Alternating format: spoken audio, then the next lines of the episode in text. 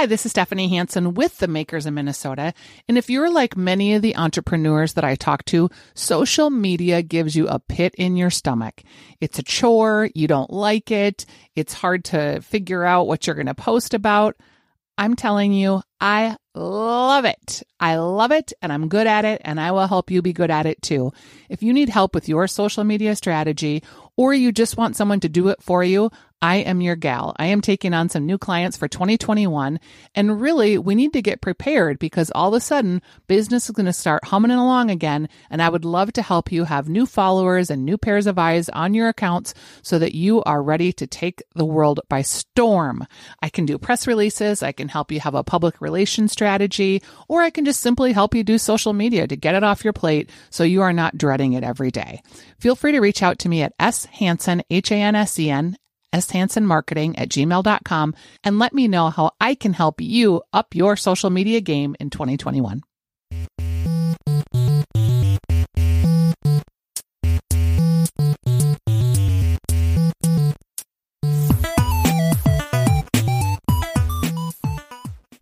Hello, everybody, and welcome to The Makers in Minnesota, where we talk to cool people doing cool things.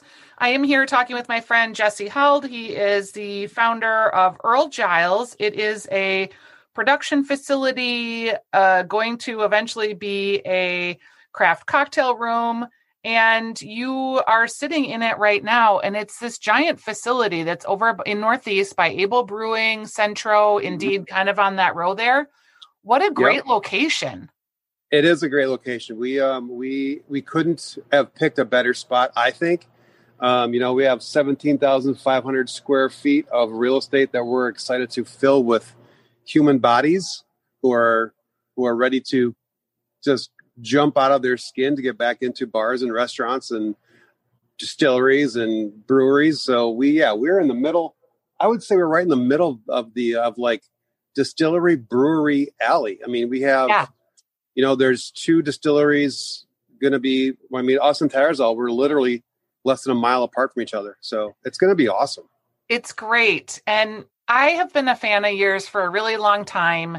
You are just one of my most favorite bartenders. Oh. And I'll tell you why. Mixologist. I should elevate you, actually. No, I like bartender. I like that.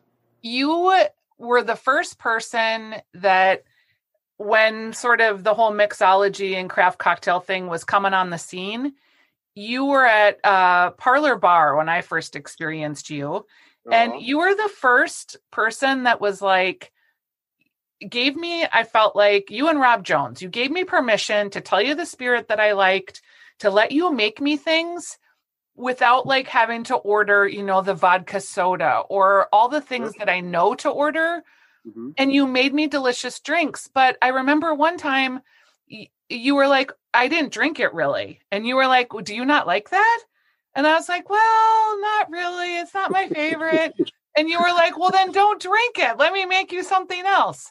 Right. And I feel like so many regular folks that there's a barrier to ordering cocktails because they don't know what to order and they don't want to look stupid. And you just were like, yeah, if you don't like something, just tell me and I'll make you something else. Like my job as a hospitalitarian is to serve you and to make you feel great in my space. Right. I think that's the one thing, a long time ago when I first got into the craft bartending world. It wasn't like I was cut from the fabric of the craft. I was cut from a fabric of making people feel welcome and not feeling stupid coming to the bar. So I kind of took like all the things that I loved about my job being a bartender, just meeting people and getting to know them. And I brought that part of it into the craft world. And once I figured out a little bit more about mixology and craft bartending. I knew that it was intimidating for the average person coming into the bar. They didn't know what the heck all those things were and what we were doing. So it really opened my eyes to, bartending isn't about what's in the drink. It's about who's picking up the drink. And And I really wanted to focus on making people feel comfortable and bringing them into the world a little bit at a time, you know, small bites, not, you know, don't put the whole cookie in your mouth, just take a little bite. And I really wanted to focus on customers and guests coming in and really breaking down barriers of hospitality. Like at the day's end, it's all about hospitality, right? It's all about making people feel awesome and feeling good about themselves. And it's not my job as a bartender to tell you what to drink. Right. It's my job to make you feel good about what you are drinking. So I think that has always kind of been how I went about my job and my responsibility, I guess, as a craft bartender. How long have you been trying to get this craft brew or craft cocktail room underway? Oh my goodness gracious! It has been literally.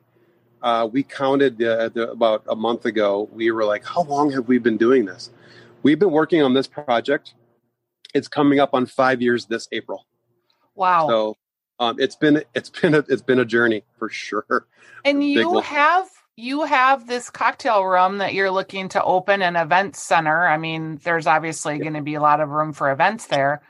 And in the meantime, you're producing product, and you have product in liquor stores, and you have product. Mm-hmm. I just saw some of your ginger syrup up at Loon. Was it Loon? No, Lakeside Liquors up in Ely, Minnesota. Yeah. And he was like, "Oh, you got to try this stuff if you like a Moscow Mule." Well, that's great. Yeah, we're doing a lot of everything that we do right now is non-alcoholic. Whether it's a cocktail mixer, a syrup, a jar ginger beer. And we're just trying to bridge the gap from now until we're able to open that tap room and you know, full on kitchen, full on bar, the whole deal. So, we've been doing the non-alcoholic thing for a long time. We've been Earl Giles for only 5 years, but we've been doing this non-alcoholic cocktail mixer thing for over a decade. So, it's just kind of a natural transition for us. It's so needed right now. I mean, people are just so challenged at home trying to make home cocktails and, you know, being able to have a syrup or a shrub or a can that you can mix with something is fantastic.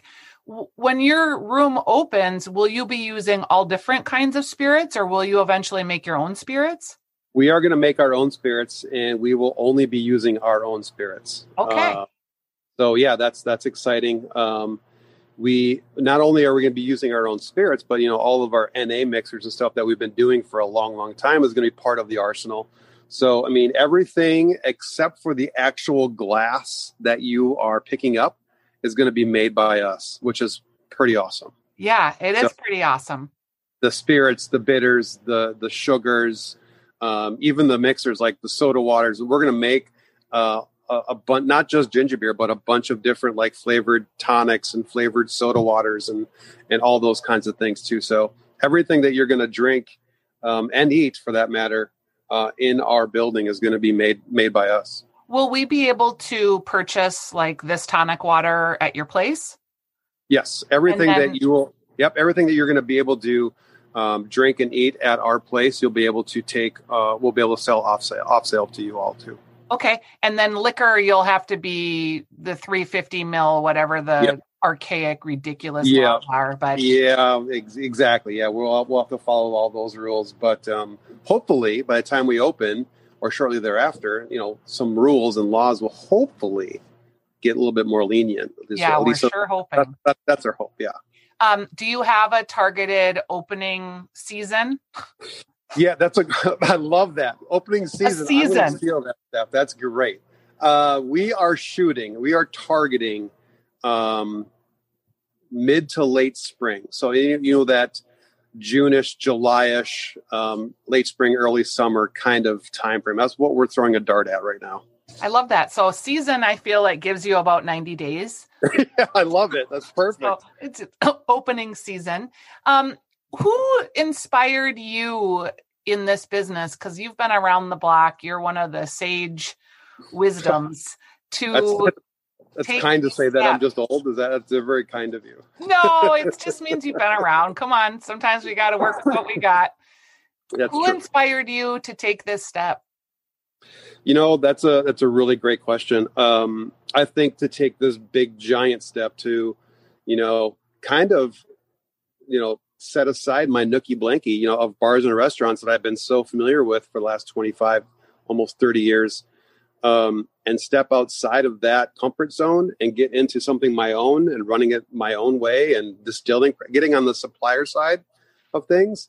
I would have to say the big push, my big inspiration, the person who really said to me, you need to do this and you can do this, would be my former boss, Brent Frederick. You know, Brent runs a very successful restaurant group at Jester Concepts. We opened a lot of bars together, and he trusted me with his bar programs to design, train people, hire people, and basically run them.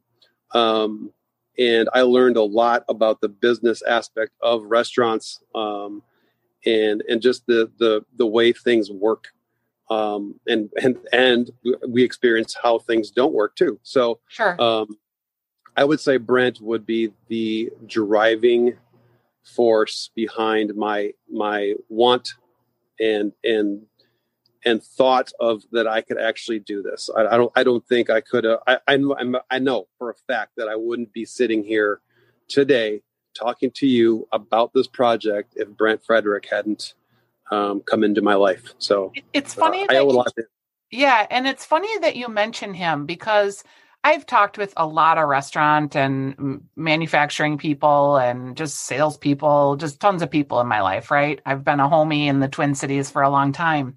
Mm-hmm. And when I first met him, and I think I met him because we were going to work on an event or something together, I remembered leaving that conversation and thinking, wow, this was a really different type of restaurateur than I've ever met. Like he felt mm-hmm. he was very smart. He was savvy about his business, but he also seemed really like he got the ecosystem of what it takes to be successful, that it's not just the revenue or the investors, that it's really comes down to the smallest little detail in the dining experience. And I came home and my husband and I were in the restaurant business long before we started doing other stuff. And I said to him, I met someone today that, you know how you know that they're just one of those people that really get it and they're going to be successful. I said, I met someone like that today. And it reminded me of my husband because he always had this 360 view of things that I did not have. I was a little more myopic and I just was really impressed by him. And I remember telling Stephanie March, like, hey, have you ever met Brent Frederick? And she was like, yeah. I said, you know, that guy, he's someone to watch. And she was like, oh, yeah. So I'm glad that he inspired you. He did. He really, you know, when I got introduced to Brent and he, you know, pitched the idea of, you know, this was before Burrow and Parlor, you know, this was, you know, way long time ago. And he pitched the idea of what he wanted to do in the North Loop with Burrow and Parlor. Parlor wasn't even a thing then, but with Burrow. And the more I got to talk to him and the more that I got to like really like understand what, you know, he's a former bartender himself. So we were kind of cut from the same fabric, from the hospitality fabric, where it's not about numbers. It's not about, you know, your liquor costs and your food costs and your labor costs. I mean, sure, you need to control those to be successful. But his big driving thing was it's about the guests and about his employees and how do you take care of them? Because if you take care of your staff, your staff's going to take care of your guests. Your guests are going to be taken care of. Yeah. They're always going to come back. And that whole like cycle of life in the restaurant world is so, so important. And he really understands that. He really taught that to me in a more in-depth, more business kind of way.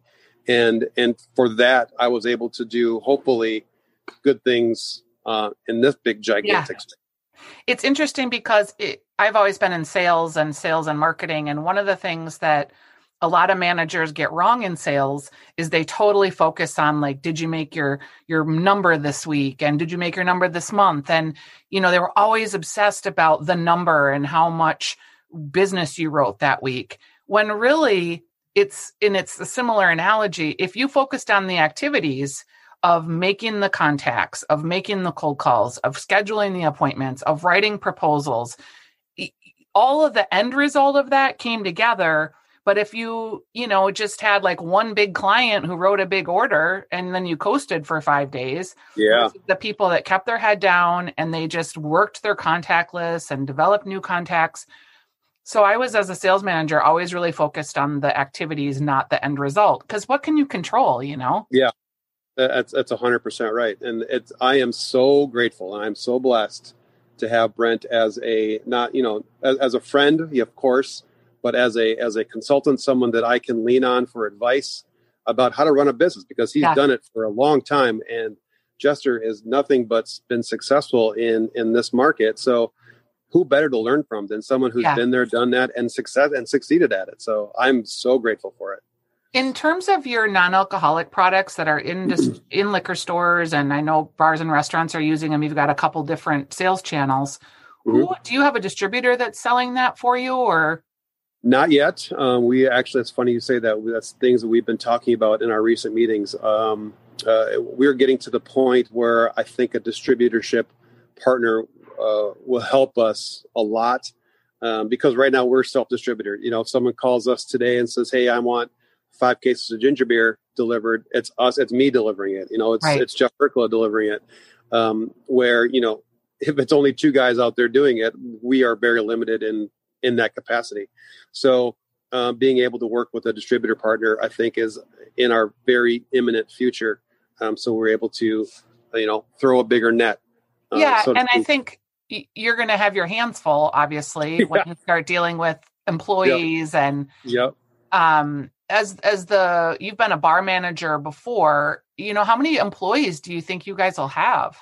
I think that's another great question. We think that we're going to have, when it's all said and done, with production, with distillery, with, front of the house, restaurant stuff, with kitchen stuff, we think we'll have anywhere between 50 and 70 employees. We want to say. That's going to be too many for you to be driving up to Ely to deliver 2 cases of ginger beer, friend. Right. Luckily, my business partner, Jeff Urkula, has a cabin up in that neck of the woods. So every time that... Oh, he does? Yeah. So every time that they want an order of ginger beer, he is very quick to say, I'll be there tomorrow. Text me if you ever need delivery, because I'm up that way a lot, too. Sounds great. Be happy. We'll put you on the payroll staff. Yeah, I'll be happy to drop stuff off. What is your best seller right now? Is it ginger beer? I would say so. I would say ginger. I would say anywhere between, definitely. I would say ginger beer is our big mover. Peel and Seal, our Peel and Seal old fashioned syrup is not far behind, though. I mean, that is the secret ingredient for a lot of people's old fashions, parlors and old fashions included. That was the drink that kind of, I've been working with Peel and Seal syrup since I was at Town Talk, and it really kind of took off for me once I got in the parlor and made that old fashioned, and people loved it. So yeah, I'd say Peel and Seal is right on its heels. God, I forgot you were at Town Talk. How sad was that when that place during the George Floyd murders and uprising became known? Yeah, that was awful. I drove by it probably a couple months ago. Just, I was in that part of town making some deliveries, and I drove by, and I had seen it before that when it was in shambles, and I drove by, and it's just an empty lot right now, and it broke my heart. A lot of us that, you mentioned Rob Jones and Nick Kosovich, and, a lot of us worked at Town Talk. That's where we got our start. The Pip Hansons, the Adam Harms, we all got our start there. And I always said Town Talk was like the petri dish of craft bartending, because we all started there. And when we left there, we all went on to do our own thing and create these other drink emporiums. So, it's pretty sad to drive. You were in really good company. I feel that way about my time at City Pages, because so many journalists and critics and writers and great authors have just spawned out of that newspaper, and now it's defunct, and it's just sad. Every time I see my City Pages merch, I get sad. It is sad. It's sad.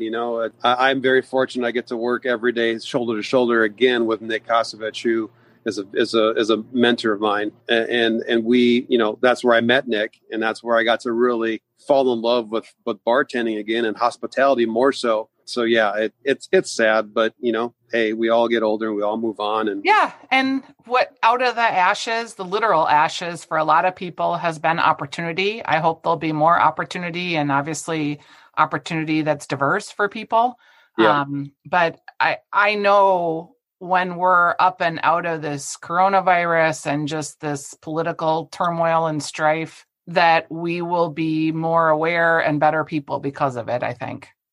I agree 100%. I think this is a unprecedented time of all of our lives, you know, whether it's social unrest, whether it's political, whether it's, health, it's all like, it's just a grab bag of awfulness. And how do you stay grounded? Yeah. You know, I am grateful that I have, a great support system at work here with the people around me, like Brent, you know.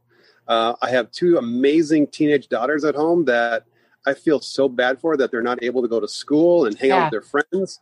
So we make the best of it with what we have. And, you know, it's just, it's you sometimes just got to disconnect. And I think as much as I want to stay plugged into societal, you know, unrest and unjust, you know, sometimes you just got to be like, you know what, I'm not going to turn TV on today. I'm not going to get on social media. We're gonna hang out. We're gonna watch Star Wars until we all fall asleep. You know, yep.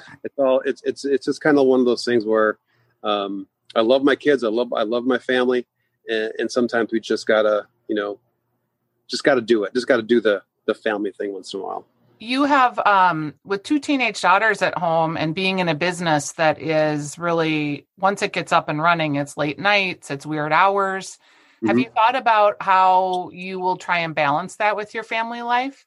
Well, they want to work for me. So I am trying to discourage that. I'm trying to discourage them from getting into the industry. But I think in some capacity, they will be working next to me, or at least being next to me a lot of the time. You know, I'm very fortunate where they're going to be, once we do open and I do get those weird hours again, that they'll be at a spot in their life old enough to know that that's just how it is. Yeah.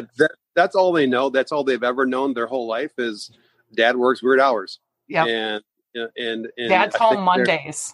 Yeah, exactly. So, but I think they're excited to be at the age that they're at, to see this whole thing happen and be a part of it as young women who maybe someday when dad wants to retire, that they can carry on that legacy that hopefully we'll establish here. It's pretty cool to think about that, isn't it? Like this. Yeah. Just of what you can leave behind. When you get open, like tell us, just walk me through a little bit about what it's going to feel like in there. Yeah. You know, that's a great question. 'Cause I think about that every single day, what it's going to be like. And if anybody out there who's ever been to a restaurant that I've been behind the bar at, I want, first and foremost, I want everybody to feel like it's theirs. It's not going to be a formal, it's going to be a place where you want to come with a group of people, casually hang out, have some laughs, have a lot of laughs, have a good time. You're going to walk in the door and it's going to be fun atmosphere. It's going to be very colorful. There's going to be a lot of textures and fabrics.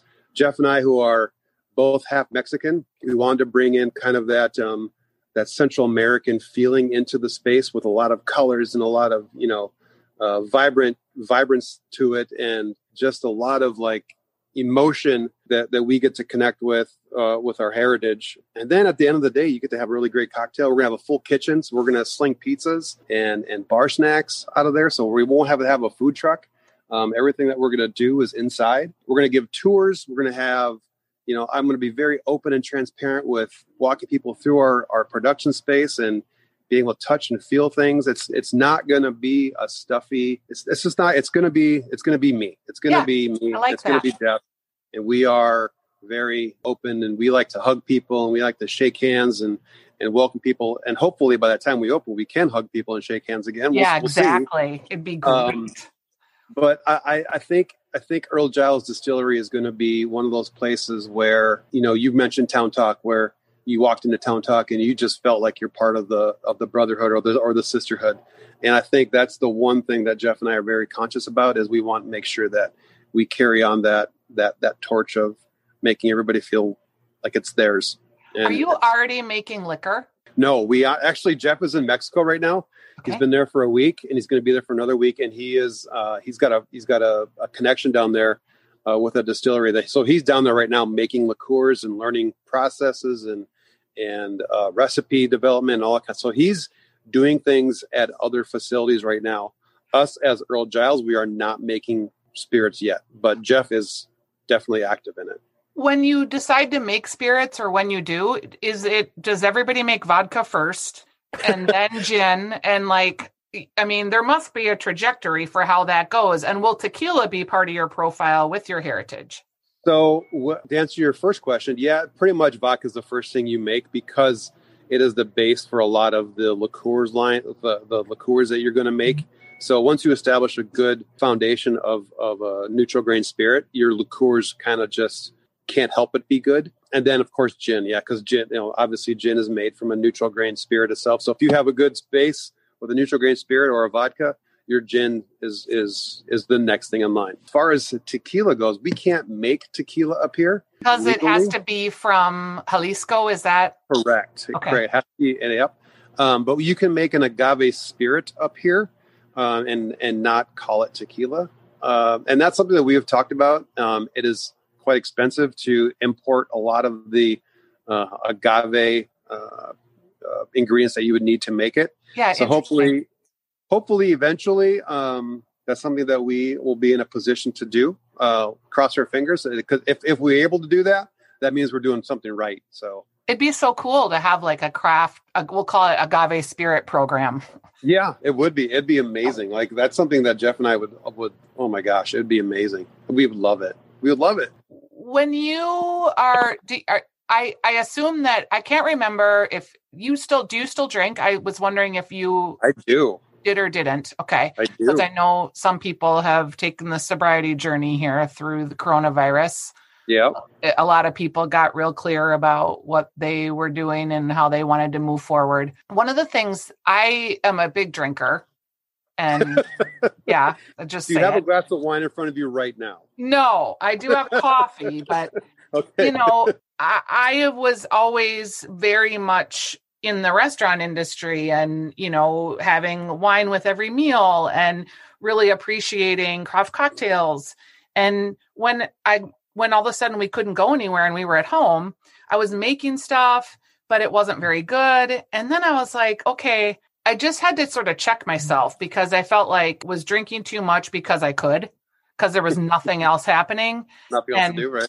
Yeah. So I feel like I'm heading into a better place with that after 8 months. Because I think the first 3 months I was just so depressed and sad and scared. And yeah. So I'm kind of coming out on the other side of that. But so much of the mocktail side, or trying to, I didn't want to just drink soda pop, and I didn't just want to drink juice, because that's boring. And how much LaCroix can one person drink? So I really have appreciated all of the mocktail syrups and the different things that you guys make, because it makes me feel like I'm still having a food experience or a craft cocktail experience, but without the liquor. Yeah, that was a big focus for us, especially during this pandemic, is a lot.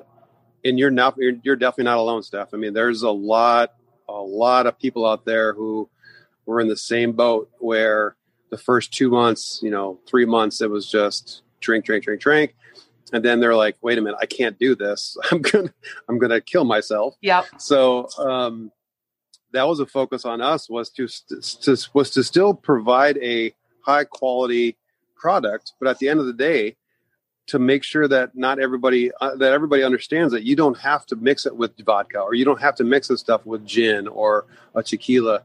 You can actually take our product, pour it in a glass, top it off with a tonic water, with a soda water, or some kind of sparkling cider or something that's non-alcoholic. And it's still going to be delicious. and it's still going to look like a cocktail. So if you want the appearance of I'm drinking still, you can still Instagram it. You can, you know, all these things that you're able to do with a cocktail, you are for sure able to do with a non-alcoholic drink. And that was a big push for us, you know, with our Disco Citrus. We just came out with Earl, not too long ago, to make sure that people can garnish their drinks with a blingy, you know, a bedazzled piece of citrus. It doesn't have to be alcoholic. I mean, those were really important things for us to make sure people understood was, hey, you don't have to drink every day, booze every day, but you can drink really great stuff still. The Disco Citrus is a dried like citrus that has a gold dust on it. It's really tasty. So I have to blame Nick Kosovich for that. It's screamed Nick. Yeah, he's the garnish king. So he brought this thing to us. He's like, hey, what do you guys think of this? And it was a dehydrated, I think it was an orange, the first one he brought to us, or it was a pineapple. It was a dehydrated pineapple that he had dusted with a gold baker's luster. So it's all edible. And it was the coolest thing I've ever seen. And then you put it in a drink and the glitter falls off into the drink. So the drink is all glittery too. So it's pretty cool. It's really cool. I love it. Well, I'm really excited for you to be opening in the spring-ish, early summer season. Yep. And I appreciate your time today. I will look forward to hopefully circling back after you've been open for a little bit, just to talk about some of the lessons and some of the things that changed based on what you thought from here. Well, you'll be the first to probably get a little preview stuff. I mean, I hope so. We're going to have all of our friends, you know, friends and family come in through the space. I'd love to give you, you know, a sneak peek and do your thing. I hope so. I've really enjoyed. I feel like we are so fortunate to have such a great distilling community. The beer community is great too. This is a great food town, and I feel I don't want to be negative because I feel sad about how much we've lost. Yeah, but I also feel like to take those losses and to try to pick ourselves up and figure out what the next iteration looks like that maybe is more sustainable, maybe is more sustainable wages, sustainable lifestyles. I don't know, but I feel like we've got all of these great people in town that are ready to move into what that looks like and to just start doing things different. Like we don't have to keep doing it like we always did. No. And I think that's the thing that Jeff and I and our team has really focused on is, you know, let's do it our way, but let's do it not the old way. I mean, with, you know, more inclusion, less exclusion, being more diverse, you know, being more socially aware of who we're hiring, why we're hiring them.